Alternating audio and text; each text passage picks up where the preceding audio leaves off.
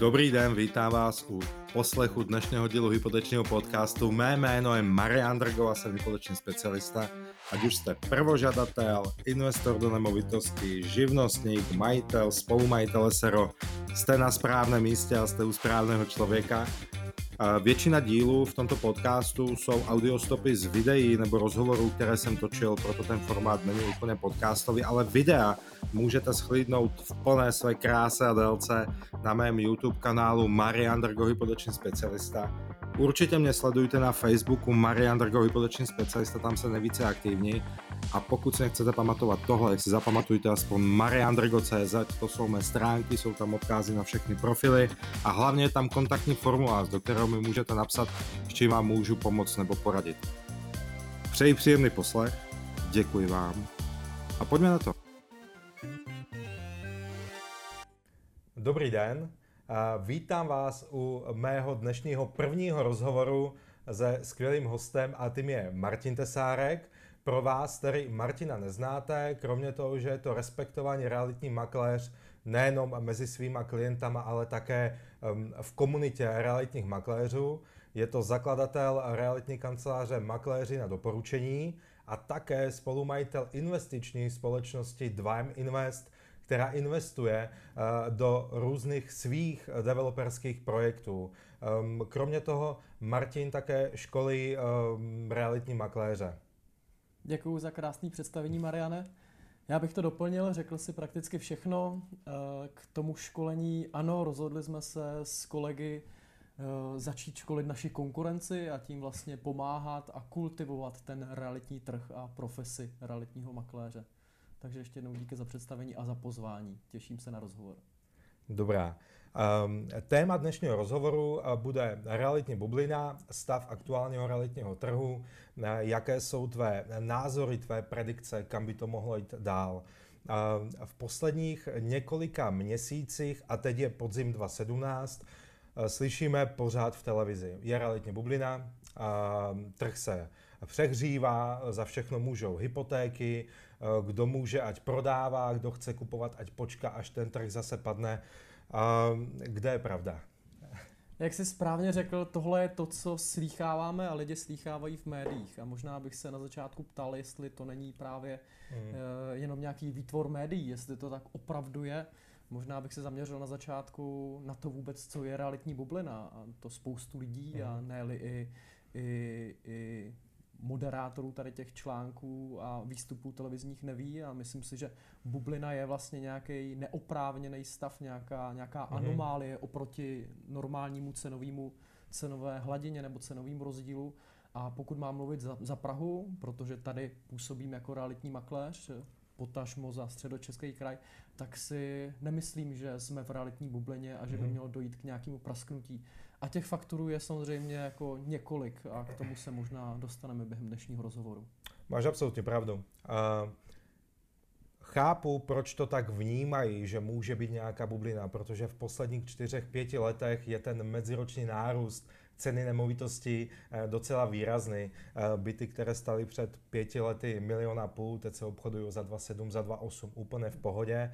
Eh, ale jak říkáš, těch faktorů je více, proč ty ceny rostou. Hm, které to jsou podle tebe? Tak pojďme porovnat to období, který bylo po té krizi, nebo respektive před krizí v roce 2007 a mm-hmm. pojďme porovnat to období, který je dnes po deseti letech. Jedna z věcí, která v tom roce 2007 nebylo, nebyla, a to lidi nekupovali nemovitosti na krátkodobý pronájem. Teď opravdu se mluví o tom, že jedna třetina bytů nebo respektive nemovitostí mm. se kupuje ne pro svou vlastní potřebu, ale proto, abych na tom vydělával, abych investoval, abych spekuloval. A to je opravdu jako velké množství nemovitostí. Tohle třeba v roce 2007 vůbec nebylo. Mm. Další faktory, ano, o kterých se neustále mluví, tak, eh, tak to jsou nízké úrokové sazby. Ale to je samozřejmě následek té realitní krize, která tady byla před lety a naše ekonomika je založená na spotřebě mm. a aby se mohli spotřebovat peníze, tak samozřejmě se musí dostat mezi lidi. Tím pádem se snížily úrokové sazby, lidi a firmy mají možnosti půjčovat si levné peníze a za ty peníze samozřejmě kupují nemovitosti a spotřebovávají. A samozřejmě odvádí i, i daně, DPH a další do, mm. do státního rozpočtu. Další z faktorů, který má vliv na to, že nemovitosti jdou z cenu nahoru, tak to je, tak to je byrokracie a to, jsou, a to jsou zákony a stavební předpisy. Mluví se o tom, že vydání územního rozhodnutí a stavebního povolení v Praze trvá až 8 let. Mm-hmm. To je neskutečně dlouhá doba. A když to promítneme do toho celosvětového měřítka, tak jsme někde na, na 168. 169. pozici vůbec na světě.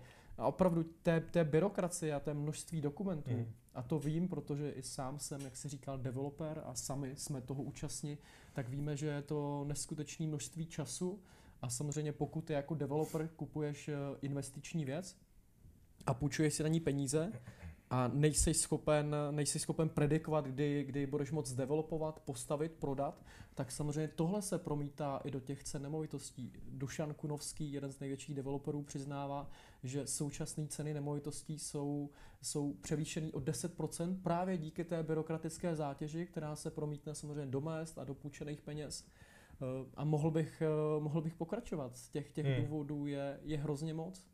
Máš pravdu, absolutně souhlasím. A, s tím, že to vyřízení toho stavebního povolení a vyřízení vlastně od, od toho plánování až po to postavení a prodej, říká, že to 8 let jenom proto, aby se zařídili všechny papíry, plus další dva roky na výstavbu, to je 10 hmm. let a ten developer se klidně může trefit do úplně blbý, blbýho ekonomického cyklu a proto už nedokáže predikovat ty prodejní ceny. A, a když se podíváme na ten samotný development, jakoby hlavně v Praze, protože oba dva působíme hlavně v Praze, tak já mám pocit, že se pořád staví. Jedu po městě, tam vidím projekt Skansky, tam jedu kolem přes Libenského most, vidím dok od Krestilu, mám hmm. pocit, že těch projektů je hodně. Staví se a to, to vnímají i lidi. Je spoustu jeřábů a podle jeřábů vlastně vyhodnotí, že, že, ta, že to město je na, na dobré úrovni, staví se. Ale jsou to projekty právě, které byly schváleny před lety. Okay. Jsou to většinou projekty, které byly schváleny před rokem 2010 a developeři v té době té, té krize nebo té recese si uvědomili, hmm. že nemá cenu prodávat za současné ceny, které byly. To znamená, oni koupili v podstatě na tom vrcholu, bohužel, pak tam byl nějaký propad a oni ty věci začali prodávat až později, když ten hmm. trh eh, šel zase nahoru. Takže řekl bych, že se dostavují ty věci, na které už jsou vydány stavební povolení, ale prakticky aktuálně je poptávka daleko vyšší, než je nabídka nových bytů i současných bytů. Takže takže teď jsme ještě v období, kdy ty pokud něco poptáváš, jsi schopen koupit. Mm-hmm. Ale za rok, za dva roky, pokud budeš poptávat, tak ta nabídka nebude. Mm-hmm. A ty developeři si to uvědomují a přiznávají, že už i teď mají vyprodané nemovitosti, které jsou pouze na papíru, to znamená, mm-hmm. nebylo na ně ještě vydáno stavební povolení. A oni to musí promítnout někde do cen, pokud je tlačí ta poptávka, proč by nezdražili? Mm-hmm. Mají tam tým nějakých prodejních lidí a pokud chtějí mít pro ně z dlouhodobého hlediska práci, tak eh, nemůžou prodávat za současné ceny, ale musí zdražit, aby ty lidi kontinuálně mohli ještě za pár let prodávat, aby je nemuseli propustit, protože už vlastně všechno prodali. Mm-hmm. Takže ano, developerům se aktuálně daří, mají hodně peněz, ale nemají co kupovat. A když už něco koupí, tak eh, ten dlouhodobý proces eh, toho, toho povalovacího procesu jim v podstatě jako nedovolí, nedovolí plánovat dál. Rozumím, rozumím. Tak to se bavíme o Praze. Zase pokud se budeme bavit, když půjdeme trošku dál od Prahy, já bydlím v Příbrami, jenom abych doplnil to, co si řekl, tak eh, mnohdy se nevyplatí ani začít stavět, protože ty prodejní ceny v té lokalitě nedávají jakoby ekonomický smysl. Když postavím za 20 a pro, za metr čtvereční a prodejní cena bytu je 25 tisíc za metr čtvereční, tak pro mě jako developera to nedává smysl, abych vůbec začal stavět proto je možná ten nedostatek bytu mimo Prahu. Když si zmiňoval, že v Praze chybí byty, ano, je to pravda. E, mám tady před sebou článek z hospodářských novin, kde je zmíněno, že v Praze aktuálně chybí 22 tisíc bytů a to je e, prosinec 2017. Jestli e, ta legislativa bude i nadále tak pomalá, tak příští rok se samozřejmě ten dluh bytu bude pravděpodobně kumulovat. Dobrá, z další z faktorů je asi pravděpodobně to, že lidi chtějí žít v Praze, chtějí tady bydlet, je tady vyšší životná úroveň a lidi se sem hmm. stěhují. Takže víme, že developeři nestíhají stavět a jak je to v tom um, segmentu už bytů po někom, v tom second handu, v tom standardním realitním. Um, ty ceny tam mám pocit, že ty ceny vyletěly snad u, u každé garzonky, je ten nárůst a jedno, jestli je ta garzonka v centru nebo na Černáku, že ten nárůst je extrémní. Myslíš si, že je ta hodnota a ta cena toho bytu dlouhodobě udržitelná, pokud je to takhle daleko od centra? Je to Černý most, Průhonice, jsou to bytové domy, panelové byty? Tak teď jsi zmínil několik segmentů. Okay. Myslím si, že, že cena není udržitelná aktuální ano. Eh, cena není udržitelná u panelových bytů. Okay. Eh, neboť eh, lidi by rádi bydleli ve Vršovicích, na Vinohradech, v Nuslích, ale mhm. ty aktuální ceny ani hypoteční úvěry a v podstatě jejich příjmy mm. nedovolí, aby v tom centru bydleli, takže jsou, jsou díky, díky té, té poptávce a nabídce vytlačování na, mm. na okraj toho města. A hold kupují ty panelové byty, které si myslím, že že nejsou jako ospravedlnitelné ty ceny. Vem si, kdyby aktuálně teď eh, byl jakýsi jako zákaz poskytování hypotečních úvěrů a byli, mohli na tom trhu kupovat jenom lidi, kteří mají hotové peníze. Hmm. Těch lidí, co chtějí bydlet v centru, je opravdu hodně. Ať už to jsou lidi z vyšší, z vyšší příjmové třídy, ať už to jsou zahraniční investoři, ať to jsou jako cizinci, ať už to jsou lidi, co chtějí pronajímat byty na Airbnb, tak opravdu těch lidí, co by mělo hotové peníze na to, hmm. aby koupilo byty v centru, je hodně. Ale těch lidí, co by mohlo si za hotové peníze koupit za současné ceny, třeba 60-70 tisíc panelový byt někde tamhle v Ďáblicích nebo na Černém mostě, mm. tak uh, ty lidi by do toho nešli. Ty lidi by do toho nešli a neměli by peníze. Co se týká té, té rezidentní části, jak jsi zmínil, opravený činžovní domy uh, v rámci toho užšího centra, tak myslím si, že ty, že ty ceny jsou ospravedlněné, protože Protože centrum Prahy je jenom jedno a je tady nedostatek volného místa. V podstatě se developeři snaží eh, navyšovat ty domy, dá, eh, přistavit tam půdní nástavby a vestavby, ale samozřejmě tím seš taky omezený. Těch půd, těch půdních prostorů je omezený prostor, stejně tak jako té půdy, mm-hmm. volného prostoru, kde můžeš stavět nový rezidenční eh, domy je málo. Takže ano, když už se naskytne nějaká možnost bydlet v krásným opraveným činžovním domě, který tady který byl stavěný kvalitně, jo, to já vždycky mm-hmm. říkám. Eh, před stolety se nemovitosti stavili, stavil pro sebe, pro svou rodinu nebo pro zaměstnance své firmy. Nestavil si to pro zisk. Teď, když developer staví bytový projekt, on tam nebude bydlet. Mm-hmm. Maximálně si nechá jeden byt tamhle s terasou nahoře. Ale takže i tak i, je to všechno na úkor kvality. A ty činžovní domy už jsou tady 100 let a věřím, že dalších 100 let budou to si nedokážu představit u těch panlových domů nebo u těch hmm. uh, nových domů uh, s železnobetonovým nebo skeletem. Máš pravdu, máš pravdu. Takže tohle je můj názor na věc a samozřejmě denně ho konfrontuju s lidma, kteří chodí se mnou na prohlídky a, a, a poptávají nemovitosti a do těch panelových bytů v podstatě mám pocit, že jsou jako vytlačeni, protože už si nemůžou dovolit eh, byty v tom, v té, v tom centru Prahy. Mm-hmm. Rozumím, takže prioritně přijdou podívat se nebo mají zájem, dejme tomu, byt ehm, na, na Vinohradech nebo tady v Karlíně, ale pak zjistí, že eh, nejsou až tak dostupné a ta cenovka toho bytu, ta cenová relace je trošku někde jinde, tak proto právě volíte okrajové části. Přesně tak.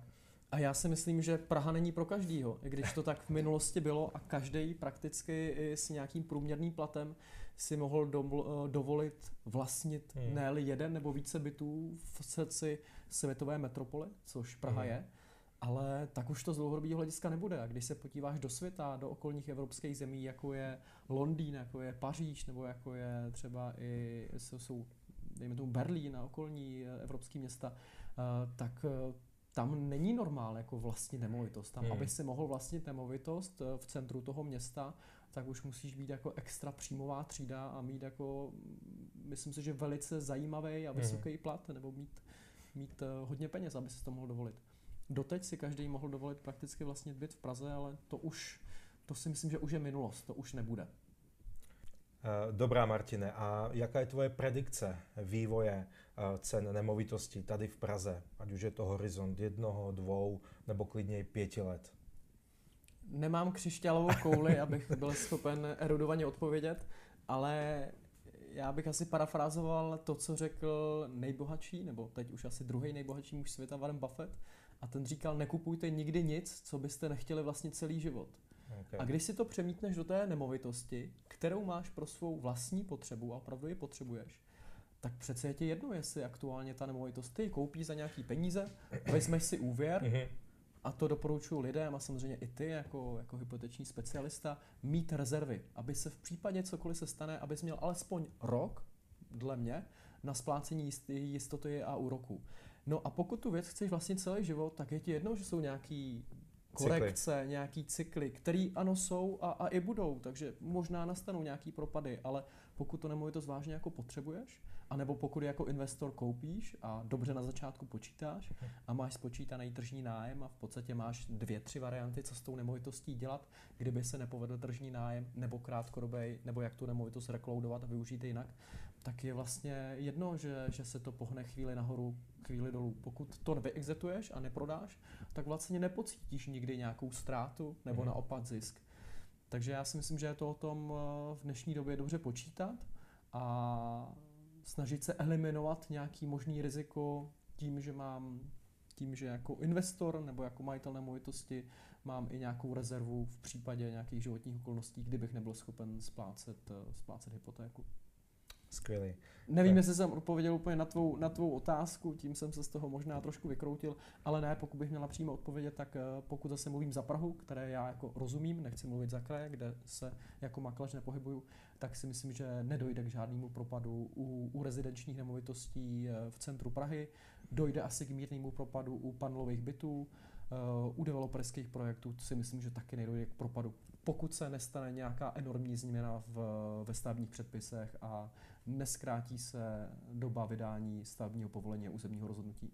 Kdyby se právě ten trh za, za, zahltil hromadou nových bytů, tak to myslíš? Jasně, jasně. Okay. Kdyby, kdyby přibyla enormní nabídka nemovitostí. Hmm.